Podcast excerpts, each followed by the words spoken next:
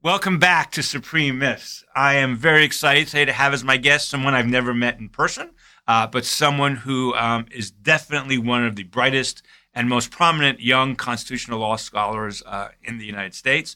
Professor Payvand Ahdout at University of Virginia uh, is a graduate of the University of Virginia, a graduate of Columbia Law School. She clerked on the Court of Appeals. She clerked for Ruth Bader Ginsburg. And in 2022, Yale Law Journal, I think correctly, uh, named her um, the Emerging Scholar of the Year, I think it is, or some, some type thing. But welcome to the podcast. Thank you. Thank you for the kind introduction and for also bringing me here for this conversation. And I should mention that I learned just before we started recording um, that this that Payvand is in Port Washington, New York, Long Island, which is actually where I grew up from the age of four to the age of 20. Uh, and we had a nice time reminiscing about restaurants that were open in 1971 and are still open today, which is which is kind of amazing. All right, let's begin. Yeah. We're, we're going to talk about the. You've written two articles, even more than that, but you have you have two recent articles. One well, kind of not great placements. One in the Harvard Law Review and one in the Yale Law Journal. Um, they are both great articles. One is called Separation of Powers Avoidance. That's in Yale. One is called Enforcement, Lawmaking, and Judicial Review. That's in the Harvard Law Review. We're going to spend most of our time on separation of powers, but hopefully we'll get to the Harvard Law Review article as well. But before we start all of that, you clerked for Ruth Bader Ginsburg. Um, how was that? Any interesting stories to tell? What kind of experience was it for you? I mean, it was the job of a lifetime especially because when I was clerking for her, she was already sort of the notorious RBG. Mm-hmm. Um, so sometimes we'd uh, go out to the opera or something like that, and there would be people trying to like get photos from over our shoulders to get a picture of the justice. And I didn't really think that like that was the crowd that was trying to Instagram her as people who would be at the opera. But um, I just I remember one of these very like instrumental, pivotal times with the justice she was giving a speech to some uh, high school students um, in the conference room, and there are portraits of the Chief Justices hanging around. And she would go around and sort of say, "This is Chief Justice Marshall," and talk about what it was that the Chief Justice had done during his tenure, what he stood for. And as we were walking back from the event to go to chambers, I turned to her and I said, Justice, there were a lot of men's portraits hanging in that room. And she just stopped and looked at me and she said, these things take time, Payvand. and I just felt like I had like my my like quintessential RBG moment. And I was like, okay, you're right. I shouldn't complain about anything ever. well, you know, things taking time because just see. No, I think that's actually a fabulous story because that was really her modus operandi, and it things take time. And and I'm going to do a little digression here, but um, in the spring of whatever year that Windsor was decided, the case that um, ter- uh, overturned DOMA. Everyone knows there was also a big same sex marriage case out of California. And Justice Ginsburg went around the country in that spring to various law schools telling law school audiences, not talking about that case, of course, because it was coming up, but talking about Roe and saying how Roe was too fast in one fell swoop and then when push came to shove in the same sex marriage cases, she put off the California case by joining the conservatives in an opinion I'm sorry, I don't believe she believed, um, on standing, um, to avoid doing too much too soon because she understood things take time. And she was right. And two years later, Obergefell comes down and the Roe backlash didn't really happen. Is that a fair summary of that event? I mean, did did the backlash happen to Obergefell? I think it's up for debate whether that we're seeing that backlash sort of unfold a little later. Sure. Now. Sure. But yeah, it was definitely a slower progression than Roe was, and I just want to defend my boss, not from you, but from anyone who's listening. People would look to her criticism of Roe and say, "See, even RBG didn't believe in Roe." And I don't think that's what it was. I think it was the the result that she wanted. I don't want to put words in her mouth, but I just want to highlight what it is that you said. She thought it was too much too soon for people to accept it. Yes. yes. Not that it was wrong. We agree 100% about that, which is a terrible yeah. way to start a podcast. But yes, we agree 100% on that. She, the worst. Well, the what? Worst. right. I mean, I say all the time, I mean, you know, she was clearly a pro choice feminist. One should go to those people when trying to figure out these things. And I've been a big critic of Roe I'm pro-choice all the way down. I met my wife giving a talk to Planned Parenthood, but and my mother was pro-choice 1971 when I was 13, and I remember that, and, and so was I. But I think Roe and Casey did a lot of damage across the board. We don't debate that today. Um, but I do think Obergefell would have been much, uh, not Obergefell, but the Prop 8 case out of California would have been much harder to swallow to the American public had it come down two years earlier, the same day as Windsor. I think she was exactly right to do what she did. And I'm glad she did it that way. Even if we got Trump eventually, it would have been worse, I think. Yeah. Should we get to the disagreement portion of the podcast? What the I guess we should. are really here okay. for? so you wrote yes. So you wrote an article you, for Yale called "Separation of Powers Avoidance," um, and there's so much in here we can't. I don't want to give anyone the impression that we're going to do a major summary of this article today because we can't do that in one hour. Um, I recommend everybody read it. You can find it at the Yale Law Journal. It is excellent. Let's start with this. Um, you call this the, the, I think the federal courts in separation of powers cases participants as opposed to arbiters. Do I have that correct? Or the yes. way? Yeah. Okay. What? What? Why are they part? We think of judges as arbiters, not participants. So can you explain that? Yeah. So the Constitution, in the sort of school of uh, school of rock house way. Did I get that right? I think so. Schoolhouse Rock. Yes. There we go. Schoolhouse Rock kind of way uh, divides power of like the judicial branch, the executive branch, and the legislative branch, and they're supposed to be sort of duking it out and fighting it out through time. Now, sometimes we see executive power and legislative power being adjudicated by courts, and we think that the courts are giving us sort of neutral rules in these cases and that they're umpires saying, okay, you win Congress or you win more often, you win executive branch. And I don't think that's true, at least in the subset of cases that I talk about um, in the paper, because they're also worried about judicial power in these cases. So they're not there to just call balls and strikes. They're there to call balls and strikes and make sure no balls hit the umpire. right. That's a great line. Okay. That's going in the ta- that's going in the tag notes. Go ahead. and so when I say that they're participants in the separation of powers, what I mean is that courts participate in separation of powers by deciding cases. The only other way that they participate is when the Chief Justice presides over an impeachment trial. But we can't expect sort of push and pull without a case. So when they decide a case, they're in the game, right? They're not well, just there to sit back and watch. So, so when I read that in your piece, I, that I, I I'm sorry, but we agree 100 percent again. So it's getting boring. But what I don't understand, what I don't understand, honestly, is how that's different than individual rights cases. Because I feel like the court's role in our system of government is front and center if the issue is abortion or affirmative action or free speech. So what's the difference? I think the difference, or what I'm trying to focus on in this particular paper, is to talk about sort of the total power of the government in a structural way and how it is that that's divided up. I do think that there could be a more arm's length view. Let's take out constitutional rights cases or something like that and just look at like a private law case where you have a contract being decided by uh, by a court between two different parties. I don't think the judge is participating in the same way in that dispute as it is when it's talking to Congress and talking to the president and saying one of you wins and the other one loses. It can be more arm's length. And I also think that the individual rights cases are somewhere in there and they're they're not quite aligned with the structural piece. They're a little bit further down on the spectrum. And I won't say like right next to the private law cases. Um, but it's not like judicial power is sort of involved in their decision making as much as that, when they're deciding yeah. to tell different parties you win and lose. I guess, although I think that line certainly gets fuzzy depending on the case. For example, and I've been thinking about this a little bit. I mean, your article made me think about so much that so much wants to pour out. Um, Steel seizure case, which I view as one of the most. I mean, I know this is ancient history to most people now, you know, but to me, it's one of the most important separation of powers cases and origi- anti-originalism cases of all time. So I want to ask you about that.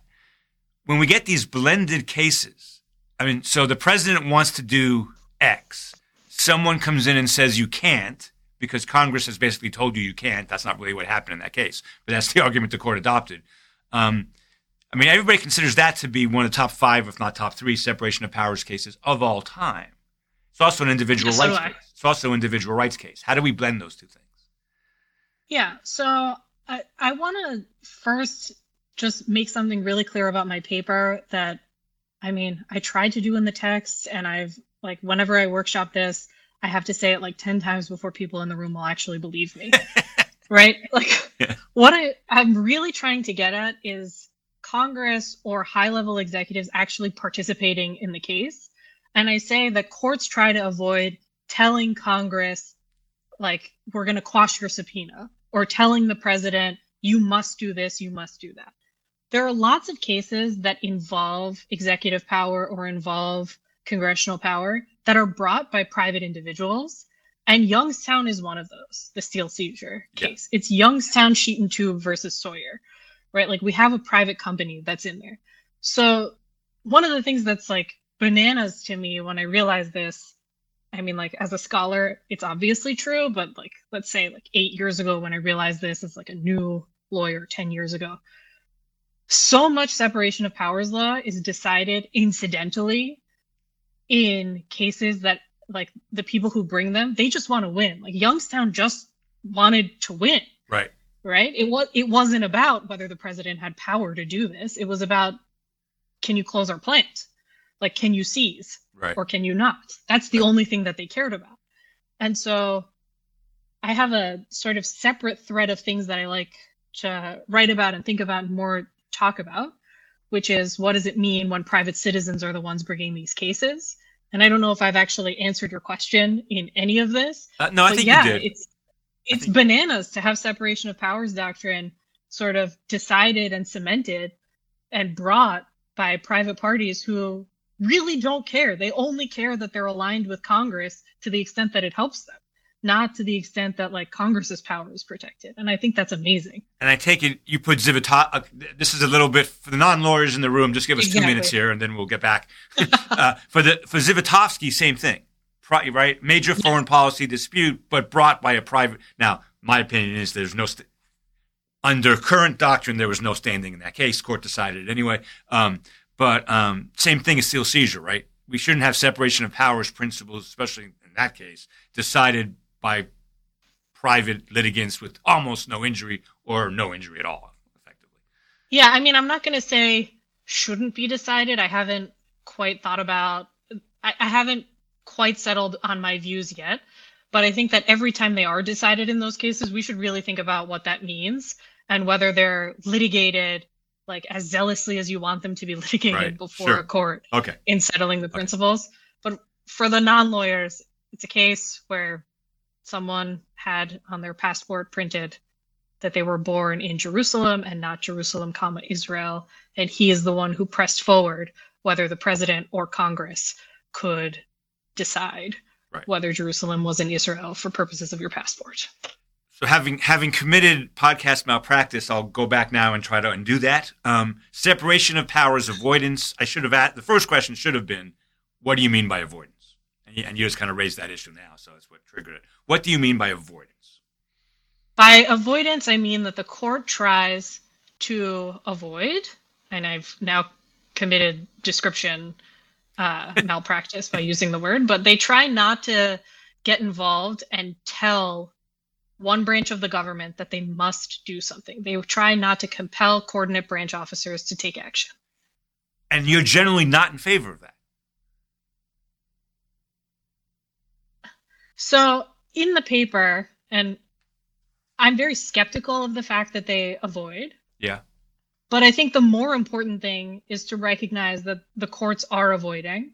And when they avoid, the decisions that they render mean that one party or the other is getting a windfall in the case.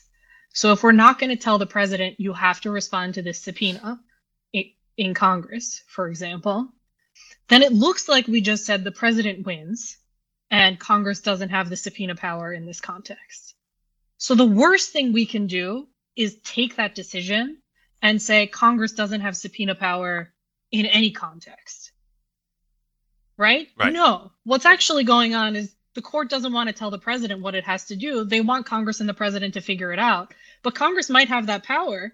And we shouldn't say, hey, courts, you've just said that Congress doesn't have that power, and that's the baseline. That's definitely not the baseline when you read through these cases. Right. And, and, and what you're saying describes exactly what they did with the congressional subpoenas to Trump, right? I mean, they they said exactly. go back and do it over again and all that stuff, and by the time they did, it was all kind of moot anyway.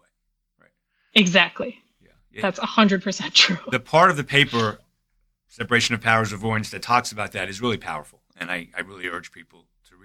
Um, when I read that, I, I had an immediate kind of emotional reaction that I haven't thought through yet. So you'll probably be able to devastate my question, but um, you you spent a lot of time making the case that the court doesn't want to tell the president or Congress what they have to do, um, and they try to avoid doing that. And you go through a whole bunch of cases, and, you, and and I think you present strong evidence of that thesis.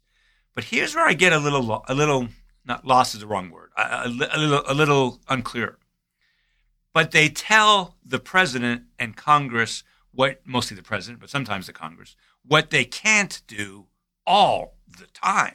And that's getting, in my opinion, critical. Like that's getting to crisis stage, the major questions doctrine and administrative, so on and so forth. I think telling them they can't do something often is just as powerful, just as political, and just as impactful as telling them they have to do something. Where does that fit into your thesis? So, in a very deeply unsatisfying way, I'll tell you that's not part of the thesis at all. Okay. Right? Like I I carve out sort of the law related to cases where it's not about compelling coordinate branch officers. But um I mean the Harvard paper sort of gets into that stuff a little bit Yeah. more for sure. Um, and one of the things that I think is really powerful about our judicial system and just about like our American system of law is that when a court issues a decision, the president and the administrative state they listen. But like what actually is part of them listening to that decision and taking it to have the force of law? It's basically just like a very strong norm that we have. So the rule of law, as, as it relates to the branches of government, don't actually have the force of law. There's nothing compelling anyone to listen to it. And so I just want to highlight that like the difference between the cases I talk about in the paper of compelling an officer to do something I, and like sort of the the legal holdings of actually like Department of Education, you can't have this policy. One of those things might be a lot easier to get the the government officials to actually do right and to listen to in a normative sense um and i think that's why the avoidance that i talk about in my paper is so strong like i i don't have evidence i can surmise that one of the things going on in these cases is that the judiciary thinks if they tell trump go respond to this subpoena in front of Congress, that he might not do it. And then what happens? We have a crisis of a different sort because we realize that, like, really and truly, the rule of law has no force of law. Well, that answer, very thoughtful answer, raises about 10,000 issues about my entire career, what I've been writing about for 30 years. Um, and I, I, don't even know where to start. I mean, it was a great answer, and I don't, I, am trying to figure out where to, where to respond um, because so I've had a long-standing debate with Professor Steve Sachs and Will Baude of Originalism is Our Law fame, and Professor Christopher Green, who has been on this podcast, um, who's also an originalist, about whether Supreme Court decisions are actually law. And the three of them, one at Harvard, one at Chicago, one at Ole Miss, all three nationally known, prominent, you know, um, constitutional law professors, especially Baude and Sachs. Um, Chris won't mind me saying that. Um, of course, it's law. You, look, if, if Supreme Court decisions weren't law, Georgia would have outlawed abortion 40 years ago. So when, so I'm not sure that, I guess, I guess the reason I mention all that is so the difference between EPA, you are not allowed to enforce this rule against X because of the made up, fabricated major questions doctrine that shouldn't even exist. But you can't do that. You're not allowed. And President Trump, you have to report to this, you know, subpoena. Um, you know, Mark Tushnet, I'm sure you know, just wrote an open letter telling Biden to disobey the Supreme Court. I think it would be very easy for the EPA to say, sorry, we're going to enforce this rule anyway. What are you going to do? Send, send the National Guard out? You know, send the military to stop us from doing it? So I'm not, is the difference that stark, the one you're making? I think it's like the rule of law and the force of law. Like, I agree with you. I think, of course, this is law when the court says, hey, you can't do this, or the right. Constitution says X or Y, even if we disagree. Of course, I think that that's law. But what can you do when the person that you're telling that this is law is the enforcer of law? It's a great question. Right? We just have to trust that the system is going to move forward, right? So I think law has a lot of different components. There's, and I mean, like, this is not as well thought as I wanted to be before having to articulate it to That's okay. That's my people life. who Go don't ahead. know me. but there's rule of law and there's force of law. And I think you and I, as private citizens, probably feel the force of law a little bit more than someone who also has power to interpret law in their job right? I think the president is interpreting, and I'm using the term president broadly, right? The president is interpreting law all the time. Yeah. The president is making law all the time, and so is Congress. Um, so does the court. And so, and so does the court. Yeah, yeah. of course. Yeah. Um, so that's fascinating. So, so, so, so is it your view in, in this piece, or or in general, that all things being it's hard. Uh, this is a bad question. I'll give you some hypothetical facts in a second, but all things being okay. equal all things being equal, is it generally a good or bad thing to avoid? All things being equal, and this is not in the paper, but I think it probably is the right thing for the court to be avoiding this some of the time, so long as, so long as sometimes they don't avoid. And one of the biggest problems that I see now is Congress sort of being disempowered a little bit. Some of the rules of the game, I think, need to change to allow the court to articulate congressional power so that it can start, so Congress can actually start using it. Yeah. Um, and so I would say it's probably good for the court to be avoiding stepping into these disputes all the time because what do we want? We want Congress to be suing the president and for courts to be saying constantly, like, go enforce the subpoena? No, but we probably want the courts to say sometimes these subpoenas are enforceable and then allow Congress and the president to negotiate right. on a more level playing field. So that's my big question about this article. That your answer there just links to the, the big question I have, and and and I think it's um it's a bigger question than your article purports to answer. So I'm not suggesting people go to this article and find your answer in this article. But you are an expert on separation of powers. By the way, as an aside, I started teaching in 1991. And when I started, and, and for at least the first decade of my teaching, federalism was everything. It was all about federalism. And now I think it is all about separate. Most of it's about separation of powers, which is an interesting transition. And I just want to make that. So you're in the right place at the right time, I guess, is what, is what I'm saying. So can I throw a hypothetical at you that actually exists? Um, and I want to filter it through your thinking, if that's okay. And this is also relevant to me because we're taping this Thursday at 10 o'clock. Um, probably be out Friday night. Um, I am talking to the Economist in three hours about what happened, what's happening in Georgia with Donald Trump. So okay. So and this raises some really interesting separation of powers issues. What's what's happening with Georgia? Uh, I'm going to. What's so, happening with? So, so in Georgia, he is going to be indicted almost certainly for all kinds of state crimes involving interference with elections because of his phone call to Raffensperger to find exactly the amount of votes that he needed, his call to the governor, and various other things, fake electors, all this stuff. Here's something I'm worried about. Georgia law makes it a crime for public officials to lie in their public capacities. Obviously, it's not a crime to lie in your personal capacity, But if you're a public official doing a public job, you're not allowed to lie about things. If they charge him with that,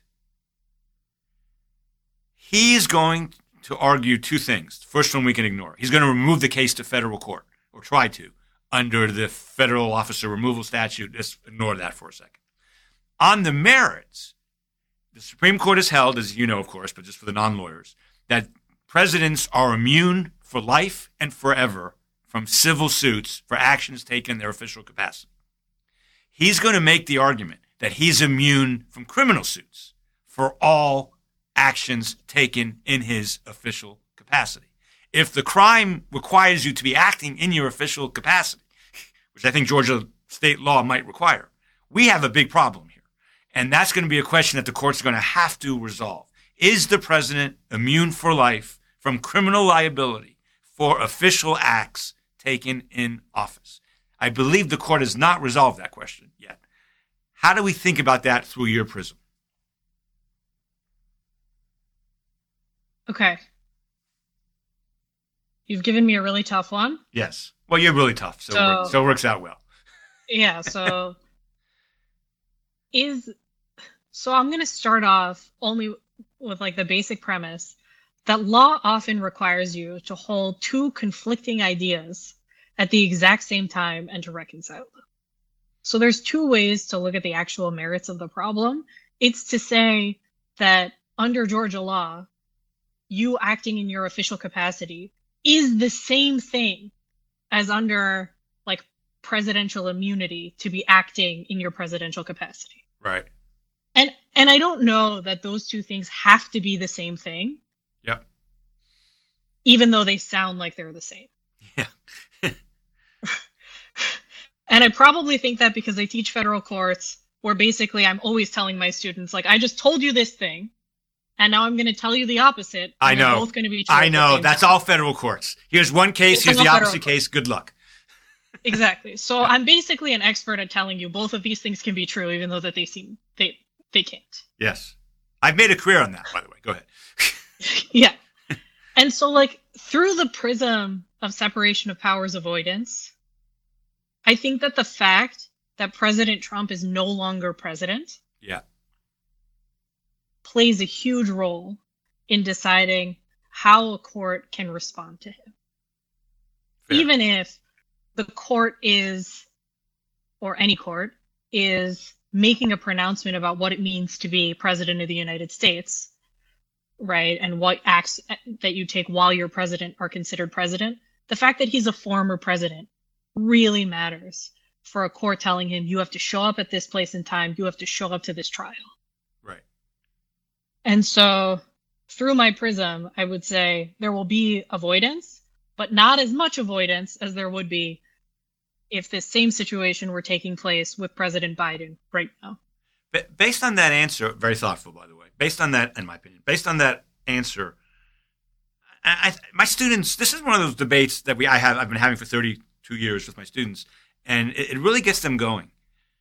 This going back to civil liability so, under the law, under okay. this Fitzgerald case, for the non lawyers in the room, presidents are forever immune from civil liability for anything they do in their official acts as president, defined unbelievably broadly. I take it maybe you don't like that opinion, the forever part of that, as opposed to the while in office part. Um, I actually don't have a problem with the f- forever part. Okay. I might have a problem with the the breadth of the action that's like a presidential action. Right. So like some people say if the president writes something on a napkin, then right. that's like presidential speech. Right. Is it? Is it? Or did he just write something on a napkin? Right. Um, right. But I think it's a really easy line to draw.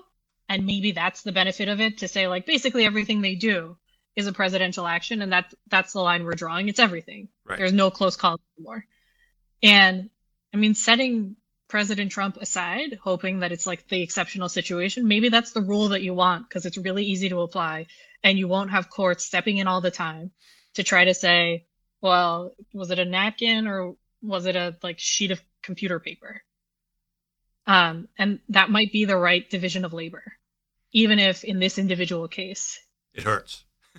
it, it hurts a lot. Yeah. Like Okay. maybe he gets away with it in this individual case. I don't know.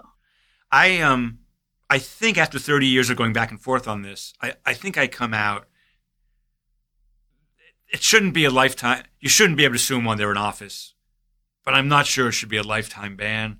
But I think there has to be some kind of incredibly heightened standard of intent, you know, or something. I don't know. But it feels like it puts the president above the law to say he no matter what he does, he can never be sued in civil court for official acts that he act that he even if he takes them in bad faith and knowing they're against the law.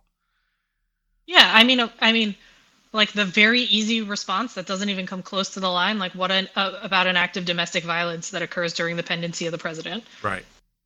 right? Right. Right. Like no one would possibly say that that's like a presidential act at all, right. Right. Exactly. right? But like calling the Georgia uh, Secretary of State, I'm not arguing that that's a presidential act, but I could see how that's closer to the line. Yeah. And, and he's going to Then- argue, and he's going to argue that for sure. Yeah, and I don't necessarily like. I don't think that. I I don't think that. I don't know why I should hedge. I don't think that, but I could see that that's a much closer thing to the Right. line Fair enough. than an act of domestic violence, for example. Fair enough. So going through your article, and again, like on every page, I took, I was like, I could ask ten questions about this, I could ask ten questions about that, um, which is why I wanted you on my podcast. So thank you, thank you for coming on. You said one thing in the in the in the middle of this article. You didn't spend a lot of time on it as a um, nuclear charged legal realist, though. I couldn't help noticing it. You said oh no, one what did I do? you said at one point legal principles don't necessarily equate to the underlying law and uh, um, i'm not exactly sure what you're saying there to be honest. So I think okay, so there's this whole tie between having a right and having a remedy to effectuate that right. yes marbury, Right, so, marbury, ver- the- marbury versus madison ironically even though there was no remedy in that case exactly.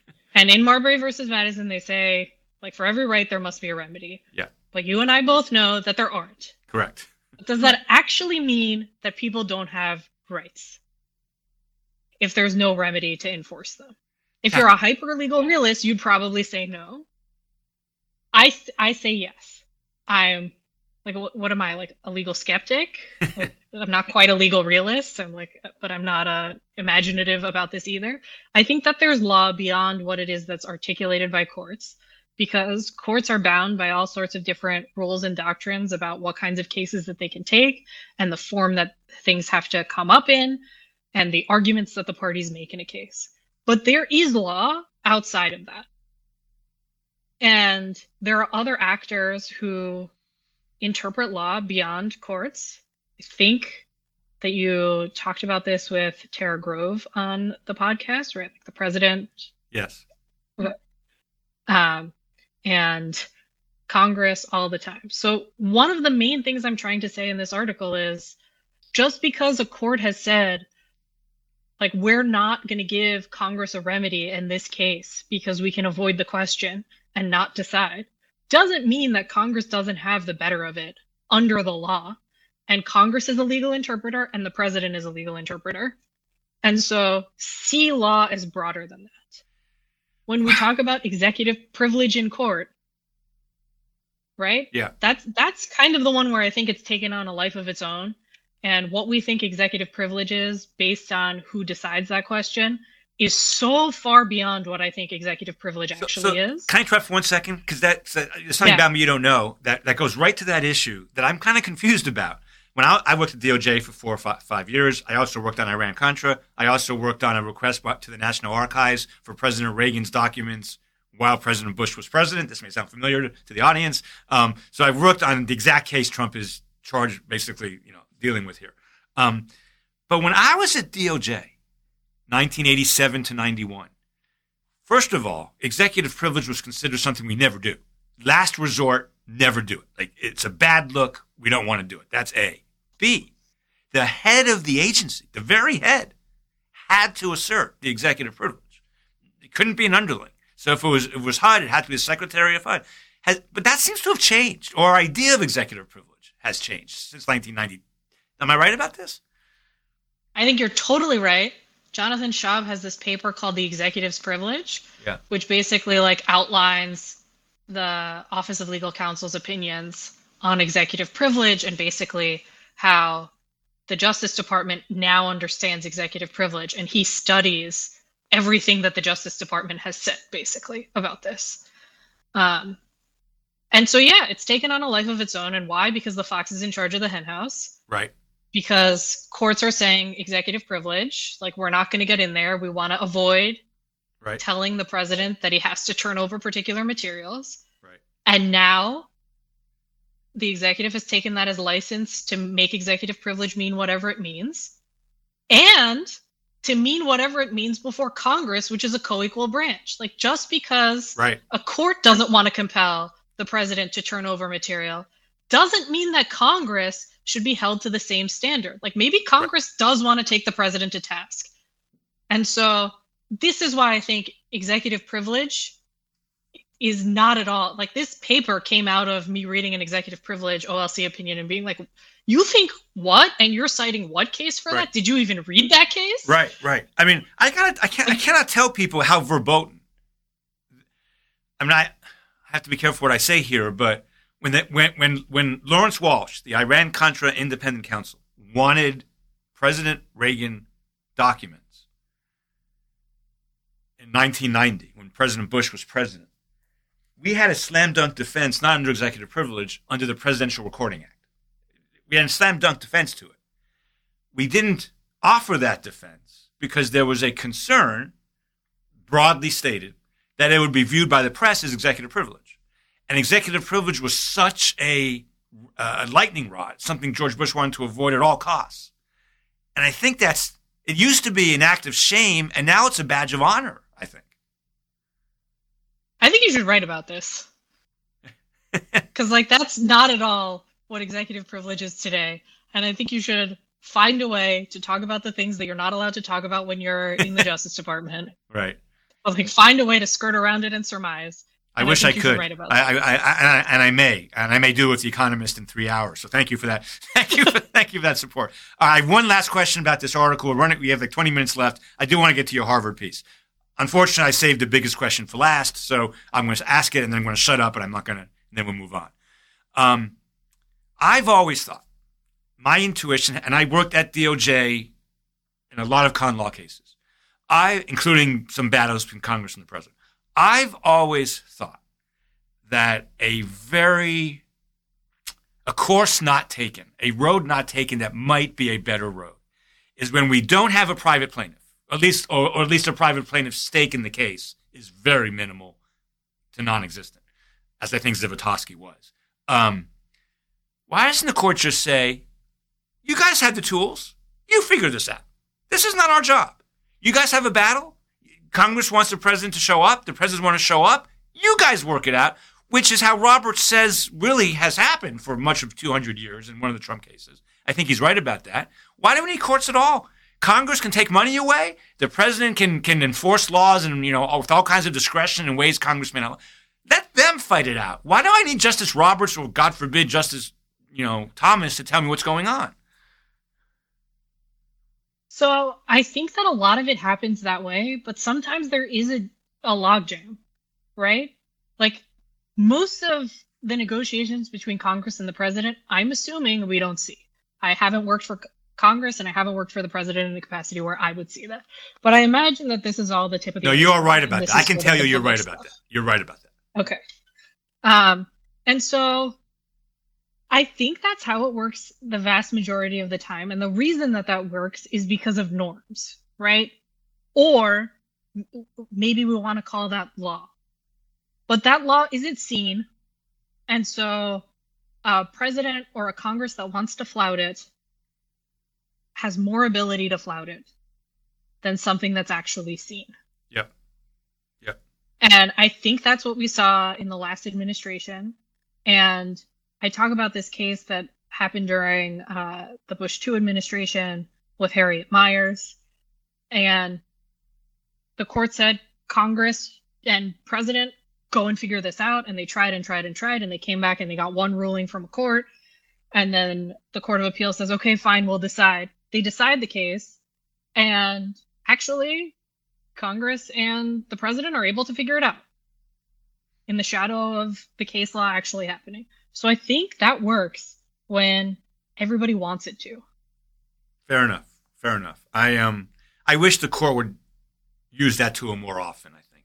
Um, but let's let's move on. Okay. Um, ex- Harvard Law Review: Enforcement, Lawmaking, and Judicial Review. And I think if I read it correctly, the real question you're asking, which couldn't be more timely, couldn't be more important. You really have picked the right moment in time to emerge as Yale's emerging scholar of the year. Um, the role of the court in checking executive power, right? I mean, this is just all over the news every day.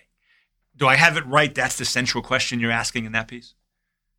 It is the central question that I'm asking, and I'm asking it really like 90% of the article is about lower federal courts and doing it, and 10% of it is about the Supreme Court to get folks like you interested. no, wait a minute. That's not fair. I would have been interested anyway. Although you're right, I do focus more on the Supreme Court. That's, fair. Um, what? Well, let's. What we? I, what? It, we, we don't have the same amount of time to go through this as thoroughly. What do you think the proper role of the court should be in checking or not checking executive power? Court. So I'm going to have court. to caveat out exactly what it is that I did in the paper. Yeah. Most of the paper is sort of like this descriptive account of a new sort of kind of federal court that we hadn't seen before 15, 20 years ago. At this point, 15 years ago, yes. 20 years ago, no. Um, so most of it is an argument that the lower federal courts have changed. And what we're seeing is changes happening to federal courts doctrine that are meant to match up for against executive power. And they're basically rejiggering the tools. Everybody wants me to say whether I think this is good or bad. And I mean, you heard it here first. I think not taking to the extreme, it's a good thing. And I think from now on, you and I are going to disagree on this podcast. Okay. Go on.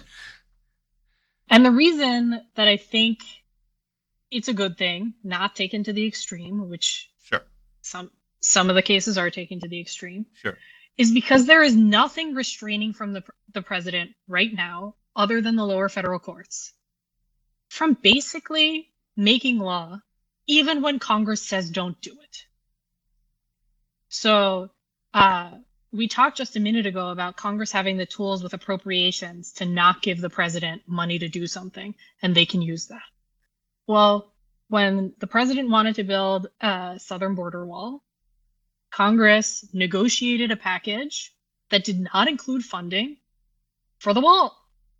And the president diverted funds away to build a wall. And Congress had tied its own hands to the statute that basically said they needed a supermajority. I can't remember if it was two thirds or three quarters in order to go back on this right. delegated authority under the National Emergencies Act. And so there is nothing to press back and hold the president to account because the president is the only one at the top of this whole pyramid of the executive department.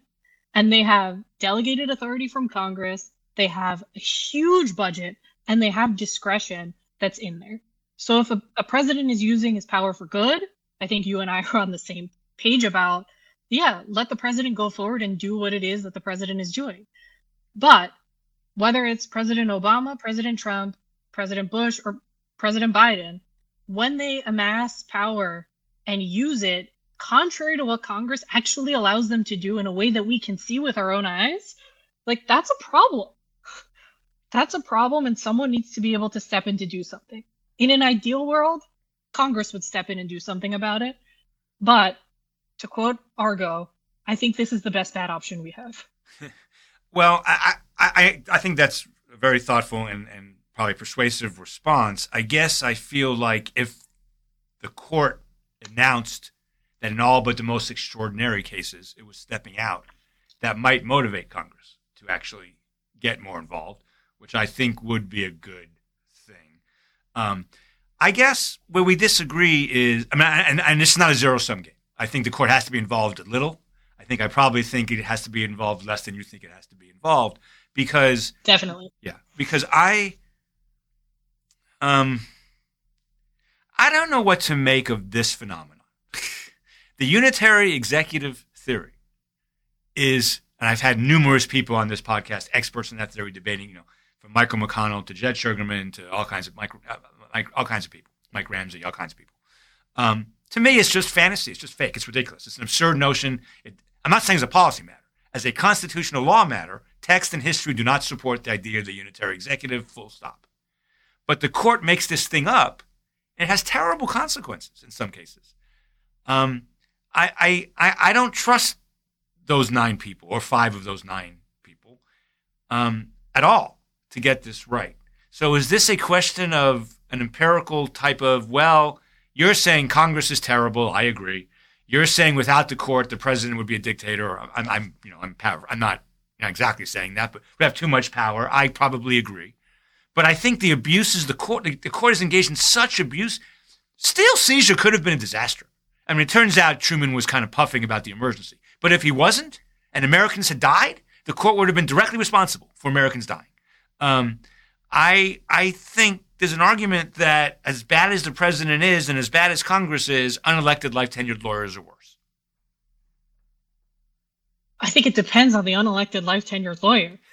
right? Like, so, I mean, so the response to this paper in the Harvard Law Review was a paper that said like separation of power suits after after Trump, and the whole thesis was like, I would only agree with this so long as Trump is the president. Um, and I don't. I still agree with it No, I do think that the judges have changed partially because Donald Trump was president and appointed a lot of them, and because this phenomenon is out in the world and people are paying attention to it.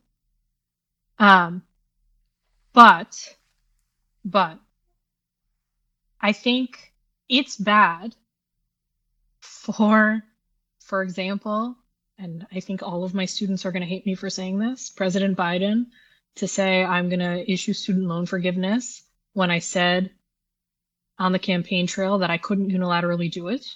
Congress told me it wouldn't do it, and then I unilaterally did it when I was president. Yeah, but broke. I still I mean, think that's bad, right? I, I not, think that I, like, I, I, don't. I don't agree, but I'm not going to interrupt you. Go ahead. I, I mean, I, what's not bad to me is I think Congress gave him the power to modify and student loans in times of emergency. That's what he did. So I don't. I think the case is completely wrong. But I don't want to get sidetracked onto that. Um, okay, you, so we won't go down on the merits of that. Yeah. Um, at all. You think we need that? you, you think we need that check more than I think we need the check? I think. Is that where I, we are? Yeah, I think we need the check, and I'll say, courts have this this other idea that like in national security cases they generally defer to the executive, right? Like that's something in con law class that they talk about. Yeah. And what that has caused is the president to be claiming something is national security when it isn't. Correct.